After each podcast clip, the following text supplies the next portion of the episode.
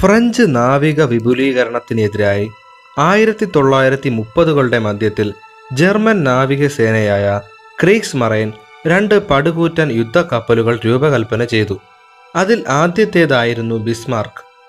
അമ്പതിനായിരത്തി മുന്നൂറ് ടൺ വിസ്താരവും ഇരുന്നൂറ്റി അൻപത്തി ഒന്ന് മീറ്റർ നീളവുമുണ്ടായിരുന്ന ബിസ്മാർക്ക് ക്ലാസ് യുദ്ധക്കപ്പൽ ജർമ്മനിയുടെ ഏറ്റവും വലിയ യുദ്ധക്കപ്പലായിരുന്നു. മറ്റേതൊരു യൂറോപ്യൻ യുദ്ധക്കപ്പലുകളെക്കാളും കൂടുതൽ കരുത്തുറ്റതും വിസ്താരം കൂടിയതുമായിരുന്നു ഇവ. ജർമ്മൻ സേനയുടെ അഭിമാനമായിരുന്നു ബിസ്മാർക്കും സഹോദരി ട്രിപ്റ്റിസും.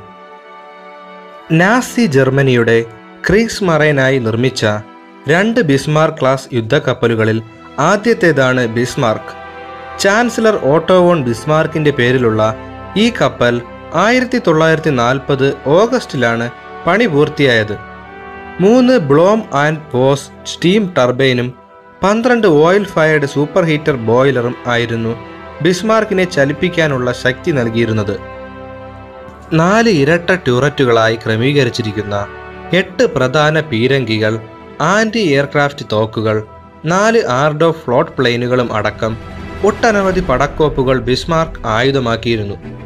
കപ്പലിന്റെ പ്രധാന കവചം മുന്നൂറ്റി ഇരുപത് മില്ലിമീറ്റർ കട്ടിയുള്ള കവചം കൊണ്ട് നിർമ്മിച്ചതായിരുന്നു. കപ്പലിന്റെ എട്ട് മാസത്തെ കരിയറിലെ ഏക കമാൻഡിംഗ് ഓഫീസർ ക്യാപ്റ്റൻ ഏണസ്റ്റ് ലിൻഡ്മാന്റെ കീഴിൽ ബിസ്മാർക്ക് ഒരേ ഒരു ഓപ്പറേഷൻ മാത്രമാണ് നടത്തിയത്. ആയിരത്തി തൊള്ളായിരത്തി നാൽപ്പത്തി ഒന്ന് മെയ് മാസത്തിൽ എട്ട് ദിവസം മാത്രം നീണ്ടുനിന്ന ആ ഓപ്പറേഷൻ റെയിൻബർഗ് എന്ന രഹസ്യനാമത്തിൽ അറിയപ്പെട്ടു. രണ്ട് ലോക മഹായുദ്ധങ്ങളിലും ബ്രിട്ടൻ ഭക്ഷണവും അസംസ്കൃത വസ്തുക്കളും കൊണ്ടുവരുന്നതിനായി ധാരാളം വ്യാപാര കപ്പലുകളെ ആശ്രയിച്ചിരുന്നു. പ്രധാനമായും വടക്കേ അമേരിക്കയിൽ നിന്നും വരുന്ന കപ്പൽ പാത സംരക്ഷിക്കുന്നത് ബ്രിട്ടീഷ് സേനയുടെ ഏറ്റവും ഉയർന്ന മുൻഗണനകളിൽ ഒന്നായിരുന്നു. ഈ കപ്പൽ പാത പൂർണമായും പിടിച്ചടക്കാൻ കഴിയുമെങ്കിൽ പശ്ചിമ യൂറോപ്പിന്റെ സമ്പൂർണ മേധാവിത്യം ജർമ്മനിക്ക് ലഭിക്കുമെന്നും ഉപരോധത്തിലൂടെ ബ്രിട്ടൻ തോൽവി കൈവരിക്കുമെന്നും അക്കാലത്ത് ജർമ്മനിയുടെ നാവിക നേതൃത്വം ഉറച്ചു വിശ്വസിച്ചിരുന്നു. എന്നിരുന്നാലും ഈ ലക്ഷ്യം നേടുന്നതിനുള്ള പ്രാഥമിക മാർഗം അന്തർവാഹിനികൾ അഥവാ ജർമ്മൻ യു ബോട്ടുകൾ മാത്രം പിന്തുണയ്ക്കുന്ന രീതി പോര എന്ന് ക്രീസ് മറൈന് മനസ്സിലായി കഴിഞ്ഞിരുന്നു. പടക്കപ്പലുകൾക്ക് പ്രാധാന്യമേറിയ ഒരു ഓപ്പറേഷനാണ് ഇനി വേണ്ടത് എന്ന് ജർമ്മനി കണക്കുകൂട്ടി. അതായിരുന്നു ഓപ്പറേഷൻ റെയിൻബർഗ്. ആയിരത്തി തൊള്ളായിരത്തി നാൽപ്പത്തി ഒന്ന് മെയ് ആയപ്പോഴേക്കും ക്രീക്സ് മഹറൈൻ യുദ്ധക്കപ്പലുകളായ ഷാലൻ ഹോസ്റ്റും ക്നെസോനയും ഫ്രാൻസിന്റെ പടിഞ്ഞാറൻ തീരത്തുള്ള ബ്രസ്റ്റിലെത്തി അറ്റ്ലാന്റിക് സമുദ്രത്തിൽ എതിരാളികൾക്ക് ഗുരുതരമായ ഭീഷണി ഉയർത്തി. രണ്ട് കപ്പലുകളും ഓപ്പറേഷൻ റെയിൻബർഗിൽ പങ്കാളികളാകാനായിരുന്നു യഥാർത്ഥ പദ്ധതി. എന്നാൽ ഷാരൻ ഹോസ്റ്റ് എഞ്ചിനുകൾക്ക് കനത്ത അറ്റകുറ്റപ്പണികൾ നടത്തിക്കൊണ്ടിരുന്നു. കൂടാതെ ഗ്നെസോനയ്ക്ക് ടോർപിഡോ തകരാറിലായി ദിവസങ്ങൾക്ക് മുമ്പ് ആറ് മാസത്തേക്ക് പ്രവർത്തനരഹിതമായി. ബിസ്മാർക്കിന്റെ സഹോദര കപ്പലായ ട്രിപ്റ്റിസിലെ ജോലിക്കാർക്ക് ഇതുവരെ പൂർണ പരിശീലനവും ലഭിച്ചിരുന്നില്ല. ഇത് ജർമ്മൻ സേനയ്ക്ക് ലഭ്യമായ രണ്ട് പുതിയ യുദ്ധക്കപ്പലുകൾ മാത്രം അവശേഷിപ്പിച്ചു. Battleship Bismarck heavy cruiser Prinz Eugen ഇവ രണ്ടും തുടക്കത്തിൽ ബാൾട്ടിക് കടലിൽ നിലയുറപ്പിച്ചിരുന്നു. ബിസ്മാർക്കും പ്രിൻസ് യുവജനും അറ്റ്ലാന്റിക് കടന്ന് സഖ്യസേനയെ ആക്രമിക്കുക എന്നതായിരുന്നു ലക്ഷ്യം. ഈ പ്രവർത്തനത്തിലെ പ്രാഥമിക ലക്ഷ്യം ശത്രുവിന്റെ ചരക്ക് കപ്പലുകളെ മുക്കുക എന്നതാണ്. ഇത് അധികം അപകടമില്ലാതെ ചെയ്യാൻ കഴിയും. ജർമ്മൻ കപ്പലുകളിൽ നിന്നുള്ള ഭീഷണി നേരിടാൻ ബ്രിട്ടീഷുകാർ സ്കാപ്പ ഫ്ലോയിൽ പുതിയ യുദ്ധക്കപ്പലുകളായ ജോർജ് അഞ്ചാമൻ പ്രിൻസ് ഓഫ് വെയിൽസ് യുദ്ധക്കപ്പൽ ഹുഡ് പുതുതായി നിയോഗിച്ച വിമാനവാഹിനി കപ്പലായ വിക്ടോറിയസ് എന്നിവയെ നിലയുറപ്പിച്ചിരുന്നു. അറ്റ്ലാന്റിക് സമുദ്രത്തിൽ വിവിധ ഭാഗങ്ങളിലായി റിവഞ്ച് റോഡ്നി റാമിലീസ് യുദ്ധക്കപ്പൽ റിപ്പൾസ് എന്നീ പടക്കപ്പലുകളും ബ്രിട്ടീഷ് സേന വിന്യസിച്ചിരുന്നു. ആറ് യുദ്ധക്കപ്പലുകൾ രണ്ട് വിമാനവാഹിനി കപ്പലുകൾ പതിനാറ് ക്രൂയിസറുകൾ മുപ്പത്തിമൂന്ന് ഡിസ്ട്രോയറുകൾ എട്ട് അന്തർവാഹിനികൾ എന്നിവയും പെട്രോളിംഗ് വിമാനങ്ങളുമായിരുന്നു ബ്രിട്ടന്റെ മുൻനിരയിൽ. യുദ്ധത്തിൽ ഇതുവരെ ഒരൊറ്റ ഓപ്പറേഷന് നിയോഗിക്കപ്പെട്ട ഏറ്റവും വലിയ നാവികസേനയായി ഇത് മാറി. Heavy cruiser Prinz Eugen May പതിനെട്ടിനും മെയ് പത്തൊമ്പതിന് പുലർച്ചെ രണ്ട് മണിക്ക് ബിസ്മാർക്കും യാത്ര ആരംഭിച്ചു. മെയ് ഇരുപതിന് കട്ടേഗാറ്റിൽ പ്രവേശിച്ച ബിസ്മാർക്കും പ്രിൻസ് യുയജനും വടക്കോട്ട് യാത്ര ചെയ്തു. രണ്ട് വലിയ ജർമ്മൻ യുദ്ധക്കപ്പലുകൾ കട്ടേഗാട്ടിൽ കണ്ടതായി മെയ് ഇരുപത്തിയൊന്നിന് സ്വീഡിഷ് ഗവൺമെന്റിന്റെ വൃത്തങ്ങൾ ബ്രിട്ടന് മുന്നറിയിപ്പ് നൽകി. ഈ സമയം ബ്രിട്ടീഷ് കപ്പലുകളായ ഹുഡും പ്രിൻസ് ഓഫ് വെയിൽസും ഡെൻമാർക്ക് കടലിടുക്കിലേക്കുള്ള യാത്രയിലായിരുന്നു. അവിടെ രണ്ട് ക്രൂയിസറുകളായ നോർഫോക്ക് സഫോക്ക് എന്നിവ ഇതിനോടകം തന്നെ പെട്രോളിംഗ് നടത്തിയിരുന്നു. ഐസ്ലൻഡിന്റെ തെക്ക് കിഴക്കൻ കടലിൽ കാവൽ നിൽക്കാനായി മാഞ്ചസ്റ്റർ ബെർമിംഗ്ഹാം എന്നീ ക്രൂയിസറുകളും അയച്ചിരുന്നു. മെയ് ഇരുപത്തിമൂന്നിന് വൈകുന്നേരം ഗ്രീൻലാൻഡ് തീരത്തിനോട് ചേർന്നുള്ള ഡെൻമാർക്ക് കടലിടുക്കിൽ ബിസ്മാർക്കും പ്രിൻസ് ഓഫ് യൂജനെയും ബ്രിട്ടീഷ് പട കണ്ടെത്തി. ആറ് മൈൽ ദൂരത്തിൽ ബിസ്മാർക്ക് നോർഫോൾക്കിന് നേരെ വെടിയുതിർത്തെങ്കിലും നോർഫോക്ക് മൂടൽ മഞ്ഞിലേക്ക് രക്ഷപ്പെട്ടു. നോർഫോക്കും സഫോൾക്കും ജർമ്മൻ കപ്പലുകളെ റഡാർ ഉപയോഗിച്ച് നിരീക്ഷിച്ചു പോന്നു. മെയ് ഇരുപത്തിനാലിന് അതിരാവിലെ ഹുഡും പ്രിൻസ് ഓഫ് വെയിൽസും ജർമ്മൻ സേനയുമായി നേർക്കുനേർ കണ്ടുമുട്ടി.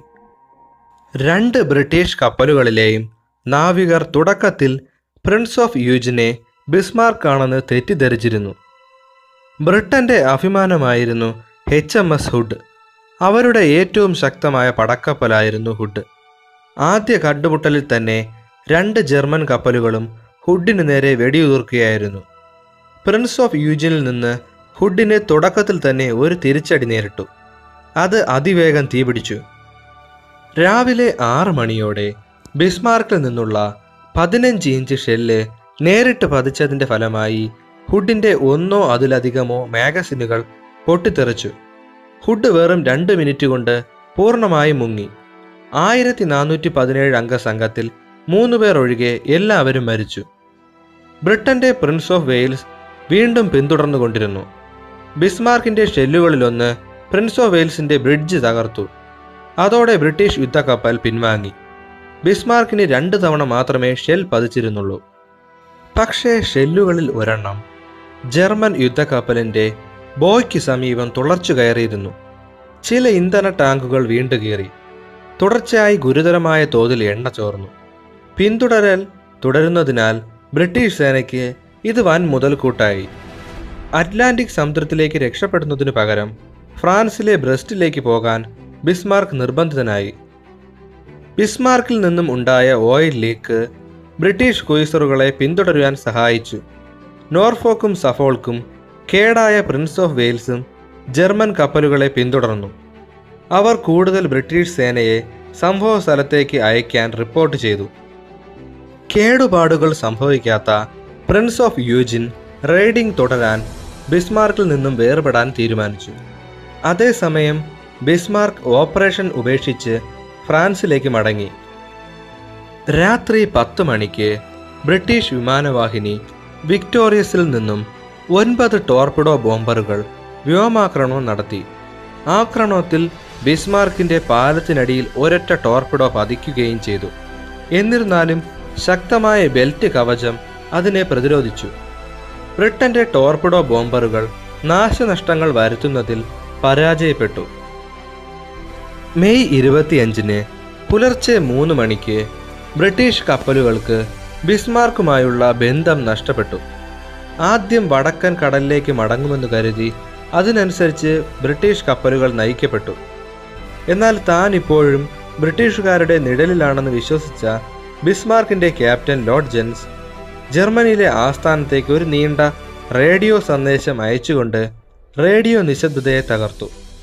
ഇത് ബിസ്മാർക്കിന്റെ ഏകദേശ സ്ഥാനം മനസ്സിലാക്കാനും ജർമ്മൻ യുദ്ധക്കപ്പലിനെ വേട്ടയാടാൻ വിമാനം അയക്കാനും ബ്രിട്ടീഷുകാരെ സഹായിച്ചു. ബിസ്മാർക്ക് അതിവേഗം ബ്രസ്റ്റിലേക്ക് സഞ്ചരിച്ചു കൊണ്ടിരുന്നു ഫ്രാൻസിന്റെ സമുദ്രാതിർത്തി കടന്നാൽ പിന്നെ ഒന്നും ചെയ്യാൻ കഴിയില്ല എന്നും അതിനു മുമ്പ് ബിസ്മാർക്കിനെ കീഴടക്കണമെന്നും ബ്രിട്ടീഷ് സേന കണക്കുകൂട്ടി. ബ്രിട്ടീഷ് കപ്പലുകളുടെയും ഇന്ധനം കുറവായി തുടങ്ങിയിരുന്നു. അതോടെ ബിസ്മാർക്കിന്റെ രക്ഷപ്പെടൽ കൂടുതൽ എളുപ്പമാക്കി. എന്നിരുന്നാലും മെയ് ഇരുപത്തിയാറിന് രാവിലെ പത്ത് മുപ്പതിന് വടക്കൻ അയർലൻഡിലെ ഒരു കാറ്റലീന ഫ്ലൈയിങ് ബോട്ട് ബിസ്മാർക്കിനെ കണ്ടെത്തി. ബിസ്മാർക്ക് അപ്പോൾ ബ്രസ്റ്റിൽ നിന്ന് എഴുന്നൂറ് മൈൽ അകലെയായിരുന്നു.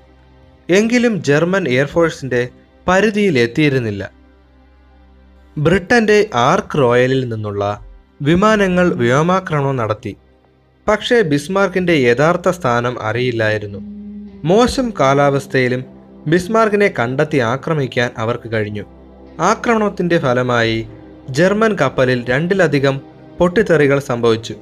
അതിലൊന്ന് ബിസ്മാർക്കിന്റെ സ്റ്റിയറിങ്ങിനെ ഗുരുതരമായ നാശനഷ്ടമുണ്ടാക്കി. അതോടെ റഡർ ജാമായി.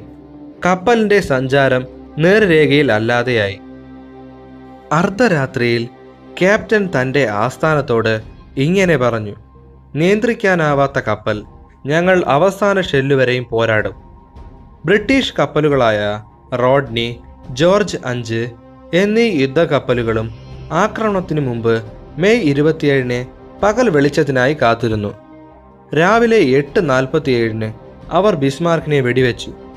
ബിസ്മാർക്ക് റോഡ്നിയെ തിരികെ ആക്രമിച്ചുവെങ്കിലും കപ്പലിന്റെ സ്ഥാനം തെറ്റൽ കാരണം പീരങ്കികൾക്ക് അധികം ആക്രമണം നടത്താനായില്ല. ബ്രിട്ടീഷ് ഷെല്ലുകൾക്ക് ബിസ്മാർക്കിന്റെ കവചത്തിന്റെ ഉള്ളിൽ നാല് തവണ മാത്രമാണ് തുളഞ്ഞു കയറാൻ കഴിഞ്ഞത്. എങ്കിലും ഈ നാല് ഹിറ്റുകൾ കനത്ത നാശനഷ്ടങ്ങൾക്ക് കാരണമായി. ബ്രിട്ടീഷ് കപ്പലുകളുടെ ഏതാണ്ട് ഇന്ധനം തീർന്നു.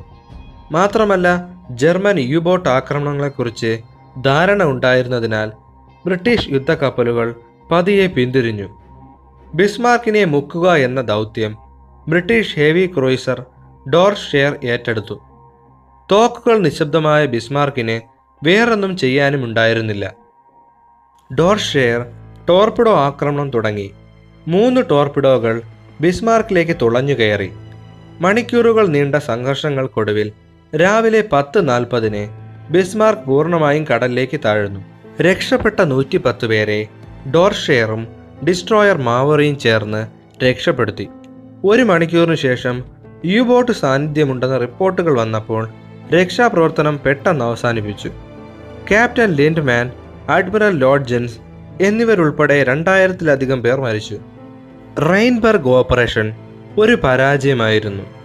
യുദ്ധക്കപ്പൽ എച്ച് എം എസ് ഹുഡിനെ മുക്കിക്കൊണ്ട് ജർമ്മനി ഒരു ആകസ്മിക വിജയം നേടിയെങ്കിലും ക്രീസ്മറൈന്റെ ആധുനിക യുദ്ധക്കപ്പലായ ബിസ്മാർക്ക് നഷ്ടപ്പെട്ടതിനേക്കാൾ വലുതായിരുന്നില്ല അത്. രണ്ടാഴ്ചത്തെ റെയ്ഡിൽ വ്യാപാര കപ്പലുകളെയൊന്നും ജർമ്മൻ സേന മുക്കുകയോ കാണുകയോ ചെയ്തില്ല. ബിസ്മാർക്ക് മുങ്ങിയതിനു ശേഷം സഹോദരി കപ്പലായ ട്രിപ്റ്റിസ് നോർവേയിലേക്ക് അയച്ചു. വടക്കൻ അറ്റ്ലാന്റിക് സമുദ്രത്തിലെ സപ്ലൈ റൂട്ടുകൾക്കെതിരെ ഒരു വലിയ കടലാക്രമണം നടത്താൻ ക്രീക്സ് മറൈനെ പിന്നീട് ഒരിക്കലും കഴിഞ്ഞില്ല. നാസി ജർമ്മൻ സേനയുടെ പരാജയം തുടക്കമിട്ട ആദ്യ സംഭവമായിരുന്നു ബിസ്മാർക്കിന്റെ പതനം. കാലം ഇത്രയൊക്കെ കഴിഞ്ഞിട്ടും ഏറ്റവും കൂടുതൽ ആരാധകരുള്ള കപ്പലും ബിസ്മാർക്ക് തന്നെയാണ്. വീഡിയോ ഗെയിമുകളിലൂടെയും മ്യൂസിക് ആൽബങ്ങളിലൂടെയും ബിസ്മാർക്ക് എന്ന പടക്കപ്പൽ ഇന്നും ജനമനസ്സുകളിൽ നിലകൊള്ളുന്നു.